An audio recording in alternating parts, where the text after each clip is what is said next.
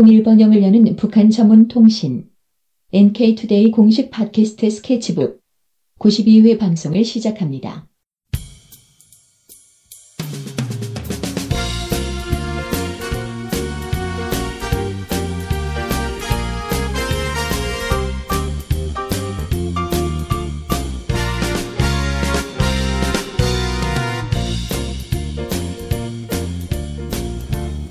안녕하세요. 김혜민 기자입니다. 안녕하세요. 문경환 기자입니다. 어때 주말은 잘 보내셨습니까? 네. 어, 8월 15일 이 대목을 맞아가지고 뭐 이, 것저것 행사도 많이 있었는데 네. 어, 어떻게 뭐 많이 다녀보셨어요? 네, 많이 다녀봤던 것 같습니다. 네, 우리 이제 북한을 이 소개하는 네. 우리 NK 투데이 입장에서 또 통일에 관심이 많다 보니까 이 우리 홍보 이 전단지도 만들어서 뿌리지 않았습니까? 네, 네. 혹시 뭐 이 전단지 본 반응 어, 혹시 좀 들어보셨어요? 전단지 반응은 어, 들어보지 못했지만 어, 뭐 이렇게 지나가다가 사람들이 많이 달라고 하셔가지고 네, 아 어. 자기도 달라고 자기도 달라고 그죠, 그죠. 하셔가지고 어, 저도 깜짝 놀랐어요. 네, 그냥 저는 이제 그 행사 참가한 사람들 앉아 있는 사람들한테 그냥 쭉 뿌리고 있었는데 막 가, 가는데 사람들이 막 지나다니는 사람들이 어 나도 한번 줘봐 나도 한번 줘봐 이런 네. 사람들 진짜 많더라고요. 그의 반증은 뭐냐면 행사가 재미가 없었다는. 네, 아, 그렇게 재미가 되는 없고 건가요? 약간 멀리서 안 보이더라고요. 아, 그래가지고 네. 앉아 있는 사람들이 할 일이 없, 없어가지고 네, 그냥 맞아요. 거기서 나눠주는 걸 다 읽어보는 그런 상황이어서 음. 저희가 이제 나눠드리니까 막 자기도 보고 싶어서 막 이렇게 달라고 하시는 그런 분들이 많이 계셨던 네. 것 같습니다. 아 그래 보니까 네. 행사가 이제 그 워낙 긴 행사장이었잖아요. 네. 도로를 막고 하나 보니까 네. 그래서 앞 맨 앞에 이제 무대가 크게 있는데 앞에만 보이는 거고 사실 뒤에는 안 보이니까 중간에 그 영상 스크린이, 예, 예. 스크린 하나 더 설치했더라고요. 두 개 정도 네. 설치했어요. 근데 그게 너무 앞부분에 설치했어요. 제가 볼 때는 주최 측에서 행사 참가자 수가 그렇게 많을 줄 몰랐던 것 같아요. 그러니까 네. 뒤에까지 굳이 막 설치할 필요가 없다고 판단한 것 같은데 네. 이 8.15 행사하면 또 이렇게 전국에서 통일에 관심 있는 사람들이 다들 모이기 때문에 항상 예상보다 많이 옵니다. 네, 그래서 광복 70주년이고 이번에 이래가지고 더 많이 오셨던 거 아닌가 이런 생각이 듭니다.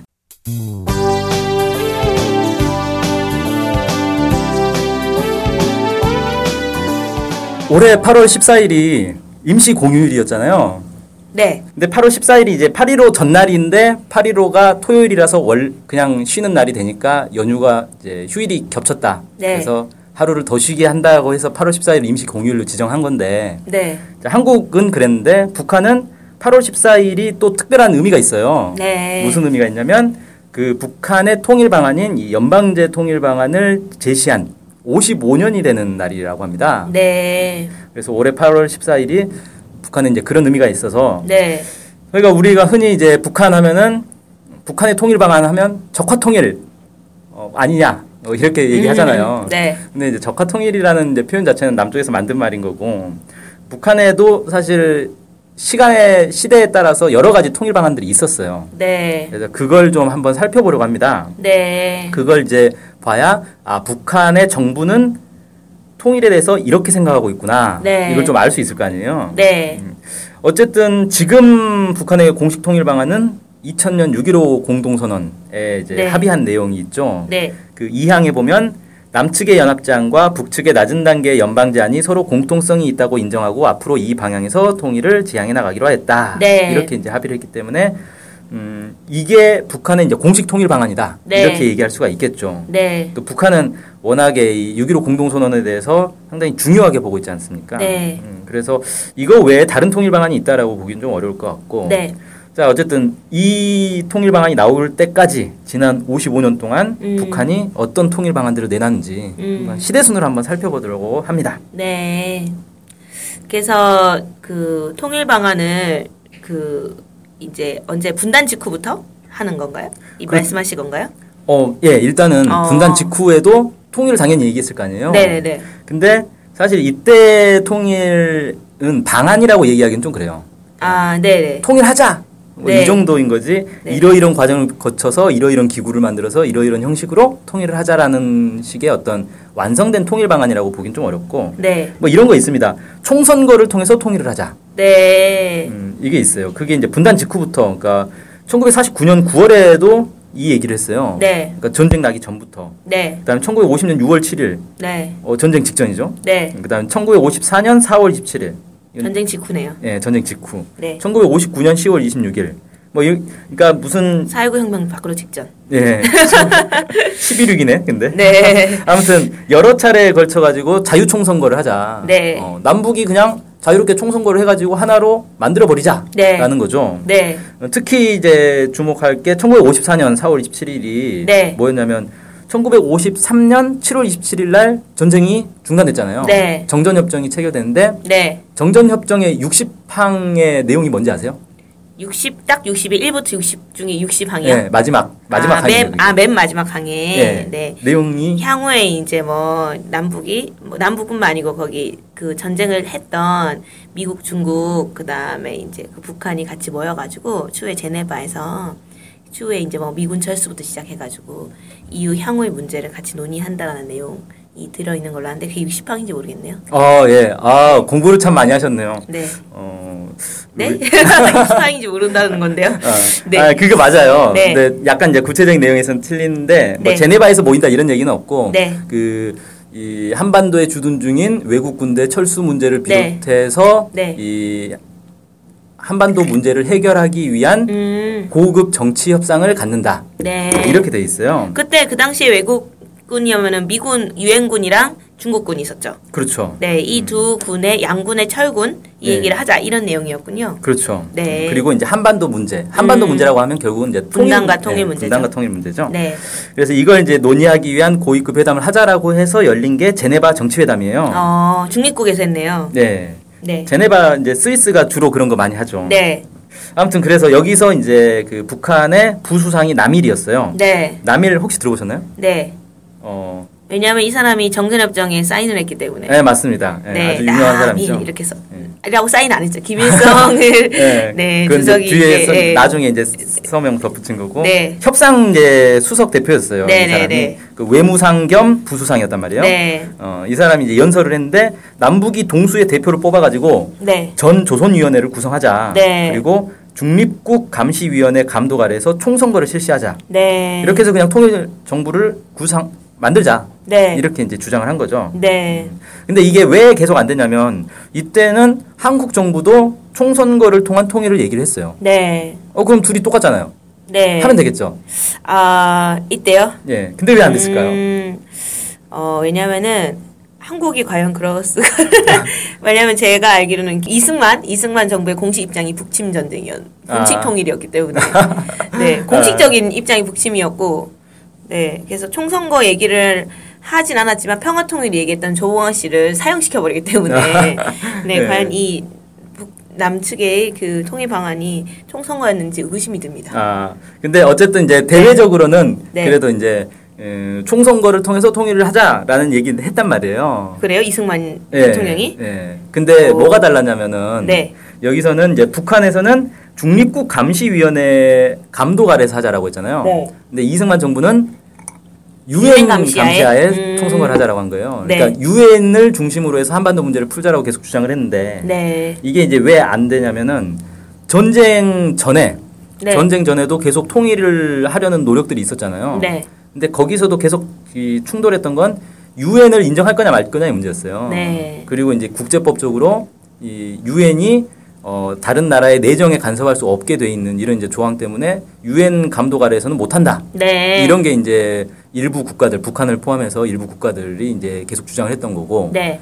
그리고 또 이제 유엔 자체가 워낙에 미국 중심으로 이렇게 되다 보니까 네. 이게 결국 미국이 원하는 방향으로 나라를 만들게 되는 거 아니냐 네. 이런 것 때문에 이제 잘 안 됐죠. 아니 근데 생각해 보니까 유엔군이 그 당시 공식적으로 북한 입장에서 적군이잖아요. 그렇죠. 적군 산하에서 전 선거를 하자 이러면은 저, 제가 입장에서도 이상하다고 생각이 될 것 같은데요. 그렇죠. 네, 근데 아까 말했던 중립국 감시위원회는 적군은 아니잖아요. 그렇죠. 예를 들어 이를테면은 한국 입장에서는 자, 중국군 감, 중공군 감시하에 전쟁을 합시다. 아니, 아니라 선거를 통일합시다. 합시다. 어, 선거를 합시다. 이렇게 이승만 정부에게 제안하는 꼴인데, 음. 이승만 정부 입장에서는, 절대 못 봤죠. 네, 그런 거랑 똑같은 것 같다는 느낌이 드는데요. 그렇죠. 이게 네. 그러니까 유엔군의 중립성 문제가 네. 논란이 돼버리다 보니까 네. 유엔 하- 산하에서 선거를 한다라는 것 자체도 받아들이기 어려웠다. 네. 뭐 그때 이제 상황은 그랬다는 거예요. 예, 그렇군요. 예, 그래서 사실 이제 여- 이때까지만 해도 선거를 통한 이 통일 네. 이거는 서로 주장만 했지 이게 합의되기는 어려운 네. 주장이었던 거고 네. 그다음에 이제 본격적인 통일 방안이라기보다는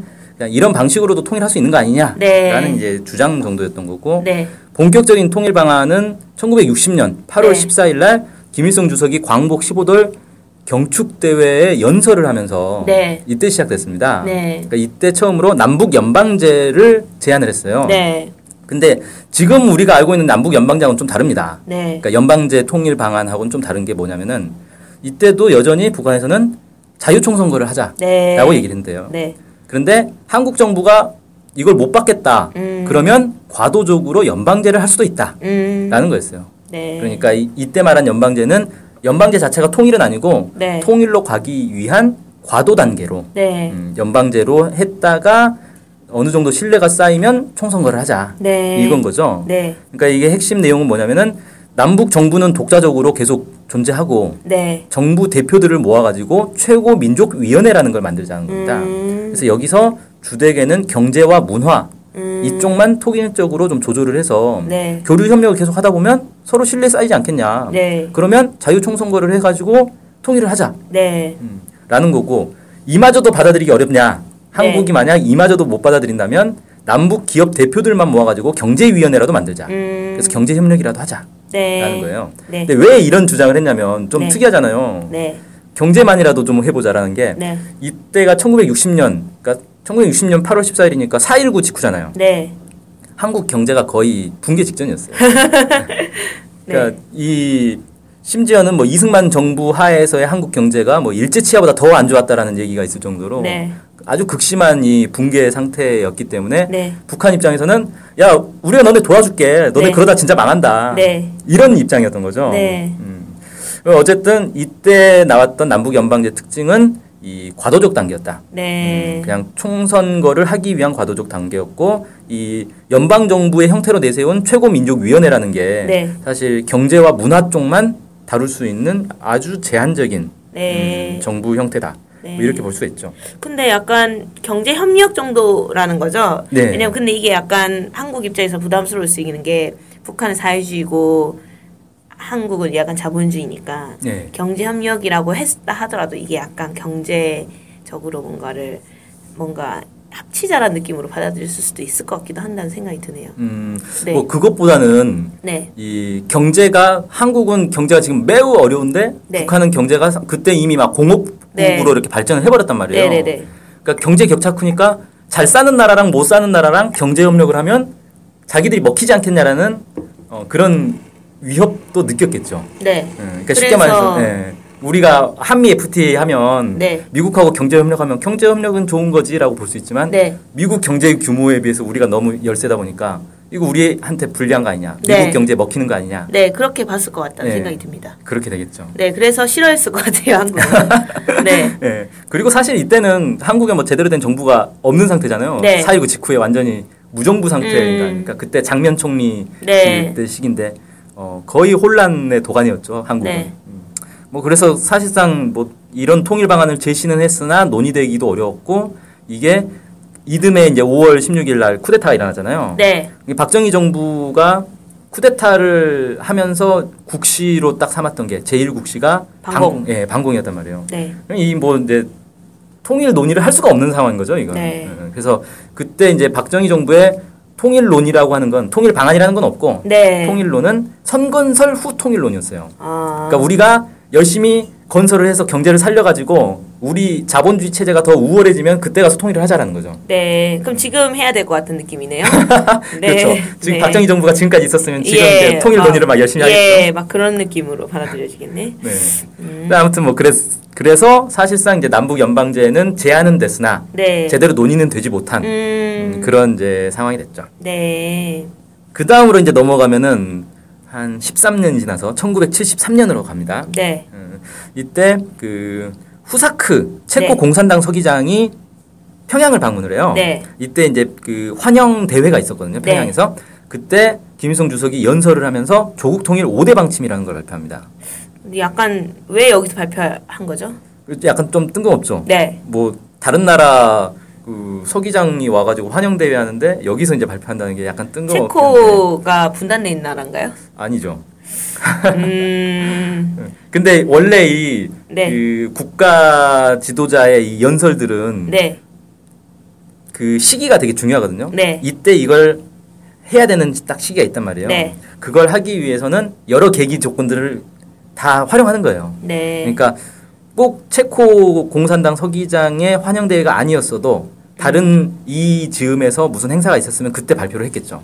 네. 그 어쨌든 행사가 중요한 게 아니다 이런 말씀이시죠? 그렇죠. 예. 그 행사에서 발표한 게 중요한 건 아니고. 그리고 치, 그게 아니고 73년 6월 23일이라는 게 중요하다. 네, 그렇죠. 그 시기가 중요하다 이런 네. 말씀이시죠? 예, 이때 아마 이걸 발표해야 될 상황 사정이 있었겠죠. 네, 아무튼 이 5대 방침이 있는데 5대 방침의 기본 내용들은 이제 뭐 남북 간에 서로 이렇게 잘 음. 협력해서 통일을 하자는 건데 그 네. 중에서 네 번째 방침이 바로 고려 연방 공화국 통일 방안입니다. 어, 네, 이때 처음 나온 거예요. 고려 네. 연방 공화국이라는 네, 표현이. 네, 그래서 여기에 대해서 이제 이틀 후인 6월 25일 날 네, 이 당 중앙위원회 정치위원회 확대 회의가 있었는데 네. 여기서 좀 더 구체적으로 이제 해설을 합니다. 네, 그래서 여기서 이제 그 이전에 나왔던 60년에 나왔던 남북 연방자 차이점은 뭐냐면은 네, 총선거를 위한 과도적인 이 통일 방안이다라는 표현이 없어졌어요. 음, 그러니까 이거는 총선거를 하기 위해서 임시로 하는 게 아니다라는 네, 거죠. 물론 연방제 바- 이 고려 연방 공화국 방안이 완전한 통일은 아니다라고 얘기를 합니다. 네, 완전한 통일은 아니지만 그렇다고 해서 이게 과도적인 단계고 그 이후에 총선거를 해서 진짜 통일을 해야 된다라는 표현은 빠진 거예요. 아, 그러니까 이 연방제 기- 이 고려 연방 공화국이 남북 음. 연방제에 비해서는 좀 더 비중이 커진 거죠. 음, 그리고 최고 민족 위원회였어요. 원래 남북 네, 연방제에서는. 네, 네. 근데 여기선 대민족 회의를 소집한다. 이렇게 이제 어. 바뀝니다. 근데 이게 뭐가 다를 것 같아요? 말만 바꾼 거 아닐까? 음, 네, 최고 민족위원회와 대민족 회의 이름만 바꾼 것처럼 보이겠지만 내용이 다를 것 같은데요. 네, 그렇죠. 위원회라는 거는 네. 위원들이 모여 있는 그 왜 조직인 정부 거잖아요. 기관, 네, 예. 그다음에 회의라는 건 그냥 회의만, 예, 회의를 참석하는 거란 네. 말이에요. 근데 이게 뭐가 다르냐면 위원회는 행정기관이에요. 네, 어, 집행을 하는 곳이죠. 음. 그래서 남북 연방제에서도 최고민족위원회는 경제 문화에 대한 이 조절 사업만 하는 건데 네, 대민족 회의는 주권 기관인 거죠. 네, 그래서 이 남과 북과 그다음에 이제 해외까지 포함해 가지고 대표들을 뽑아 가지고 이 사람들로 이 기관을 묶자는 겁니다. 어, 그러니까 최고민족위원회는 사실 주권 기관은 아닌 거죠. 그냥 행정 집행 기관인 거고. 그래서 네. 이걸 정상적인 어떤 연방 정부 의 형태로 보긴 어려운데 아, 대민족 회의는 주권 기관을 세운 거니까 쉽게 말해서 이 우리 같은 경우는 행정부만 있고 국회가 없었단 말이에요 그 전에는. 근데 국회를 만들자는 거예요 이건. 그러면 그럼 대민족 회의가 국회 같은 거라는 거예요? 그렇죠 남북 그 의회 같은 거죠. 아, 남북 어, 의회, 네, 통일 의회 네. 이런 개념인 거죠. 네, 그러면은 최고민족위원회도 두고 대민족 회의도 하자는 내용이었어요. 아니면은 대민족 회의만 얘기를 했죠. 그러면은 행정 기관은 기관은 없고 예, 그 밑에 이제 대민족 회의 밑에 각종 위원회들을 이제 두는 거죠. 아, 그러면은 더 뭔가 실질적인 정부를 만들자 이런 느낌으로 받아들여지는데. 그렇죠. 음. 네. 그러니까 즉, 음. 사실상 그 앞서 얘기한 남북 연방제는 네. 지금 이제 한국 정부의 공식 통일 방안인 연합제하고 큰 차이가 없어요 네. 내용이. 오히려 그렇네요. 네, 근데 여기서부터는 아 이 주권 기관을 네. 남북의 이 공동 주권 기관을 만든다는 점에서 차이가 이제 생기는 거죠. 더 수준이 뭔가 더 이렇게 남북의 관계가 더 깊어지는 네, 그렇죠. 그렇게 바, 로 만들자 이렇게 해석해도 되는 건가요? 네, 어. 그러니까 주권 기관을 공동으로 만드는 거니까 이건 실질적인 통일이라고 볼 수 있는 거죠. 어. 근데 이게 잘 보니까 약간 그 전에는 총선거가 최고의 단계잖아요. 그렇죠. 그러니까 이제 최고민족위원회를 만들고 총선거를 하자 이런 건데 근데 이제 총선거 안이 사라졌으니까 약간 대민족 회의라는 것 자체가 하나의 주권 기관이 되지 않으면 정부가 될 수는 없잖아요. 아까 국가가 될 수 없잖아요. 하나의 그렇죠. 국가가. 그래서 이걸 만든 거 아닌가? 예, 맞습니다. 생각이 좀 드네요. 예. 아, 예리하시네요. 네. 네. 그러니까 총선거를 해서 주권 기관을 만들면 그 총선거에서 뽑힌 사람들이 이제 음, 쉽게 우리로 치면 이제 국회의원이 돼가지고 네. 국회를 구성하는 건데 이건 대민족 회의는 남과 북이 동수로 그냥 뽑자라는 거예요. 음. 그래야 서로 안 싸운다. 네. 안 그러면 이제 총선거 하면서 서로 자기들 세력을 더 많이 맞아, 뽑으려고 맞아, 맞아. 난리 날 거 아닙니까? 네, 전쟁이 날 수도 있어요. 네. 네. 그래서 대민족 회의는 남에서 50명, 북에서 50명 뭐 예를 들면 네. 뭐 이런 식으로 해서 동수로 그냥 만들자. 그럼 서로 불만 없을 거 아니냐. 네. 어, 근데 이런 뭔가 합의가 하나가 하나라도 될까 의문. 그렇죠? 네, 하나라도 될까 음. 하, 걱정이 됩니다. 네, 아무튼 이 고려 연방공화국 통일 방안을 이제 내놓게 된 거는 네, 그 이전 73년 전년인 72년에 네. 남북의 중요한 합의가 하나 있었죠. 네, 기억나세요? 네. 7사 남북 공동 성명이 72년도에 있었습니다. 그렇죠. 네. 그래서 7사 남북 공동 성명을 통해서 통일의 원칙들을 합의를 했단 말이에요. 네. 3대 원칙이라 그러죠. 네. 그리고 또 70년대 미국과 중국 사이에 이 화해 흐름, 흔히 이제 음. 대탕트라고 부르는 네. 이런 흐름들이 있어서 그게 아, 70년대부터 바로 시작된 거였어요. 예, 그렇죠. 아, 그럼 탁구는 언제 친 거죠? 핑퐁은? 탁구가 70년이었나 69년이었나 아마 그럴 거예요. 어, 탁구를 일찍 쳤네요. 네. 음, 그래서 네, 이 분위기가 네. 어 이거 진짜 통일이 될 수 있겠다라는 분위기가 생기니까 북에서 아, 그럼 제대로 된 통일 방안을 한번 제시해 보겠다. 해야겠다. 예, 음. 그렇게 된 거죠. 네, 근데 이게 이제 어떻게 됐냐면 네. 결국 어떻게 됐어요? 72년 말에 한국에 유신 체제가 들어섰단 말이에요. 어머나, 예. 유신 이제 네. 그 체제가 딱 유신헌법 통과되고 네. 북에서는 그래도 아 그래도 74 공동성명 합의까지 했는데 네. 하- 뭐 쉽게 뒤집지는 못할 네. 거다라고 이제 생각을 했는데 유신 체제 이후에 이 박정희 정부의 공식적인 노선은 체제 경쟁 노선이었다는 거예요. 음, 그러니까 어. 사실은 선건설 후통일 노선하고 차이가 없는 거죠. 네, 유신 헌법의 전문을 봐도 그 내용이 나와요. 음. 이 통일을 하기 위해서 유신 헌법을 만드는 건데 이 네. 통일이라는 건 체제 경쟁을 해서 사회주의가 좋은지 자본주의가 좋은지 한번 경쟁을 해보자. 네. 이긴 쪽으로 통일하자. 네. 이런 식이라 보니까 네. 뭐 통일 방안이 논의가 될 수 있는 구조가 음. 안 된 거죠. 네. 그래서 사실상 이제 어, 흐지부지 됐다. 음. 더 이상 논의가 되지 못했다. 네. 이렇게 됐죠. 음. 자, 그 다음에 네. 저희 그다음- 방송이 오늘 아주 길어지네요. 네, 네. 아, 그 다음 마지막입니다 이제. 아, 예. 네. 아, 너무 길어질까봐. 이- 독- 듣고 계신 분들이 힘드실 것 같아가지고. 네. 네, 네. 이게 보면 네. 그 60년에 통일방안 한번 나왔고 73년에 한 번 나왔잖아요. 네. 이게 계기를 잘 보면 60년에 4.19 네. 아, 정권이 바뀌었단 말이에요. 네. 73년은 그 72년 남북 공동성명 네. 네. 음, 이게 한 번 있었어요. 네. 그러면 그 다음에 나올 만한 시점은 이제 전두환. 아 그렇죠. 음. 예, 이 전두환 정권이 딱 들어선 그 쿠데타 네. 이때에 맞춰 가지고 또 나옵니다. 그 어. 80년이죠. 예, 네. 1980년에 10월 10일이면 어? 그 북한의 무슨 날이죠? 예, 당 창건 이제 기념일인 거죠. 네. 이때 이제 당 대회가 또 열대요. 네. 이날 맞춰가지고 그래서 네. 당 6차 대회에서 이 김일성 주석이 고려민주연방공화국 창립 방안이라는 걸 제시합니다. 어. 이름 비슷하죠.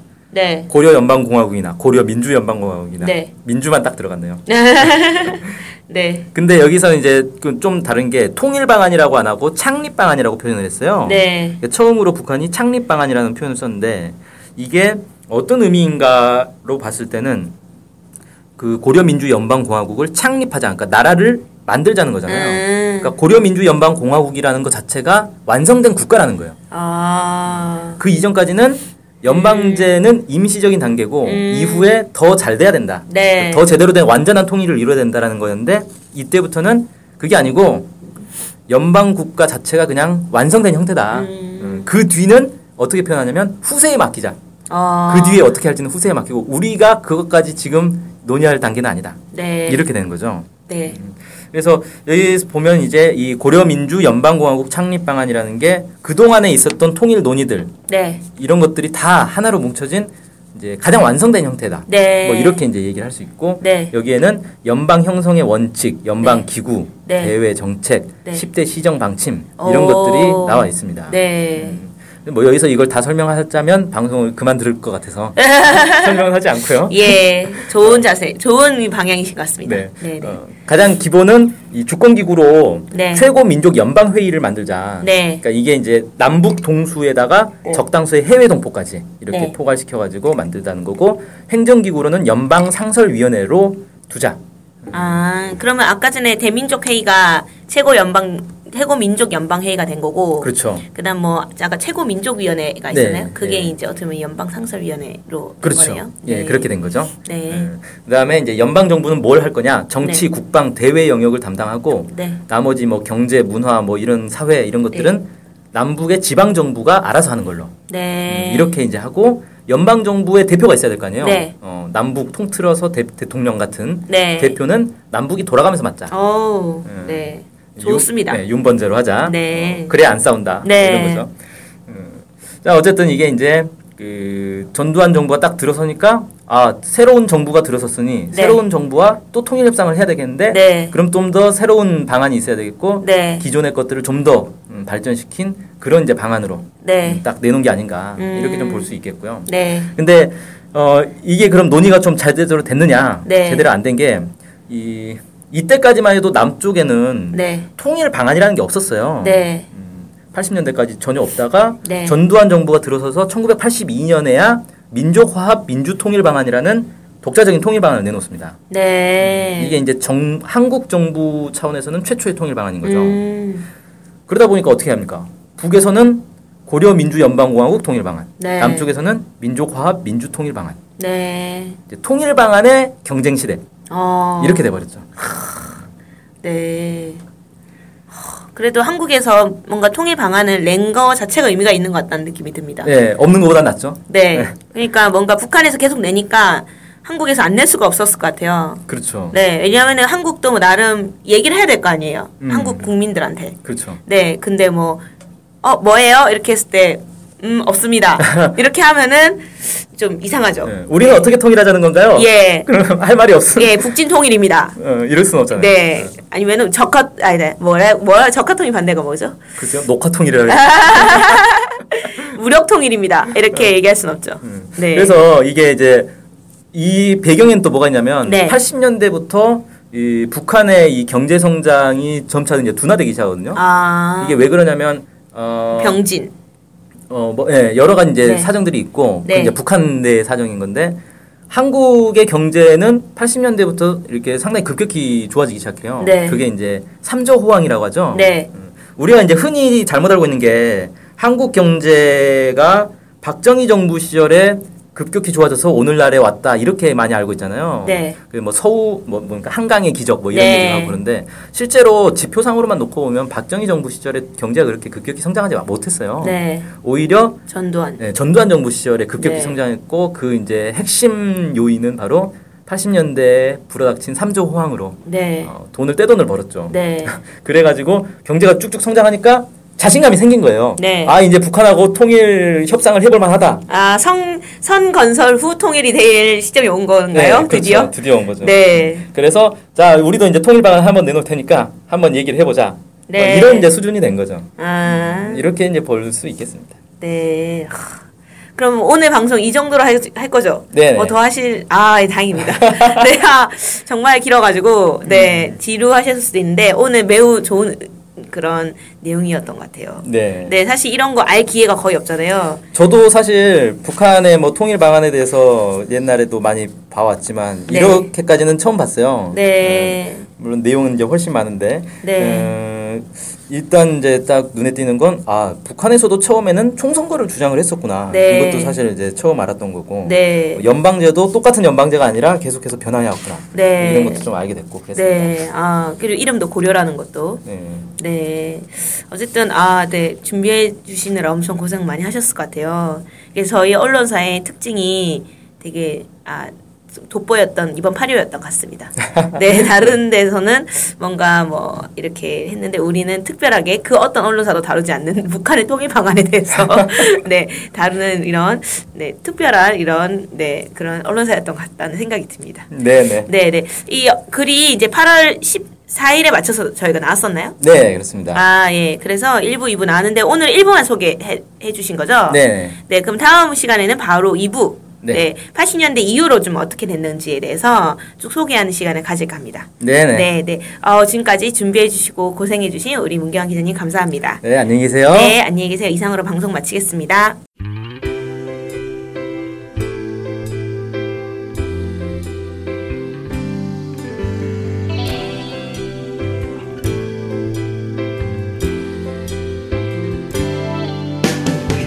북한 소식을 알고 싶은데 일목요연하게 정리된 사이트나 언론사가 없네요. 네, 많은 언론들이 북한 소식을 다루긴 하는데 믿을 만한 것도 부족하고 한눈에 쉽게 보여주는 것도 없죠. 네, 그래서 저희가 저희 NK투데이가 야심차게 준비했습니다. 바로 인포 캘린더. 아, 인포 캘린더가 뭔가요?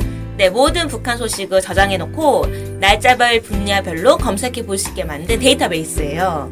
네, 무려 검색어로 검색도 할 수 있습니다. 우와, 정말 대단한데요? 어떻게 찾아가면 되나요? 네, NK투데이 홈페이지에 들어오셔서 인포 캘린더를 찾으시면 됩니다.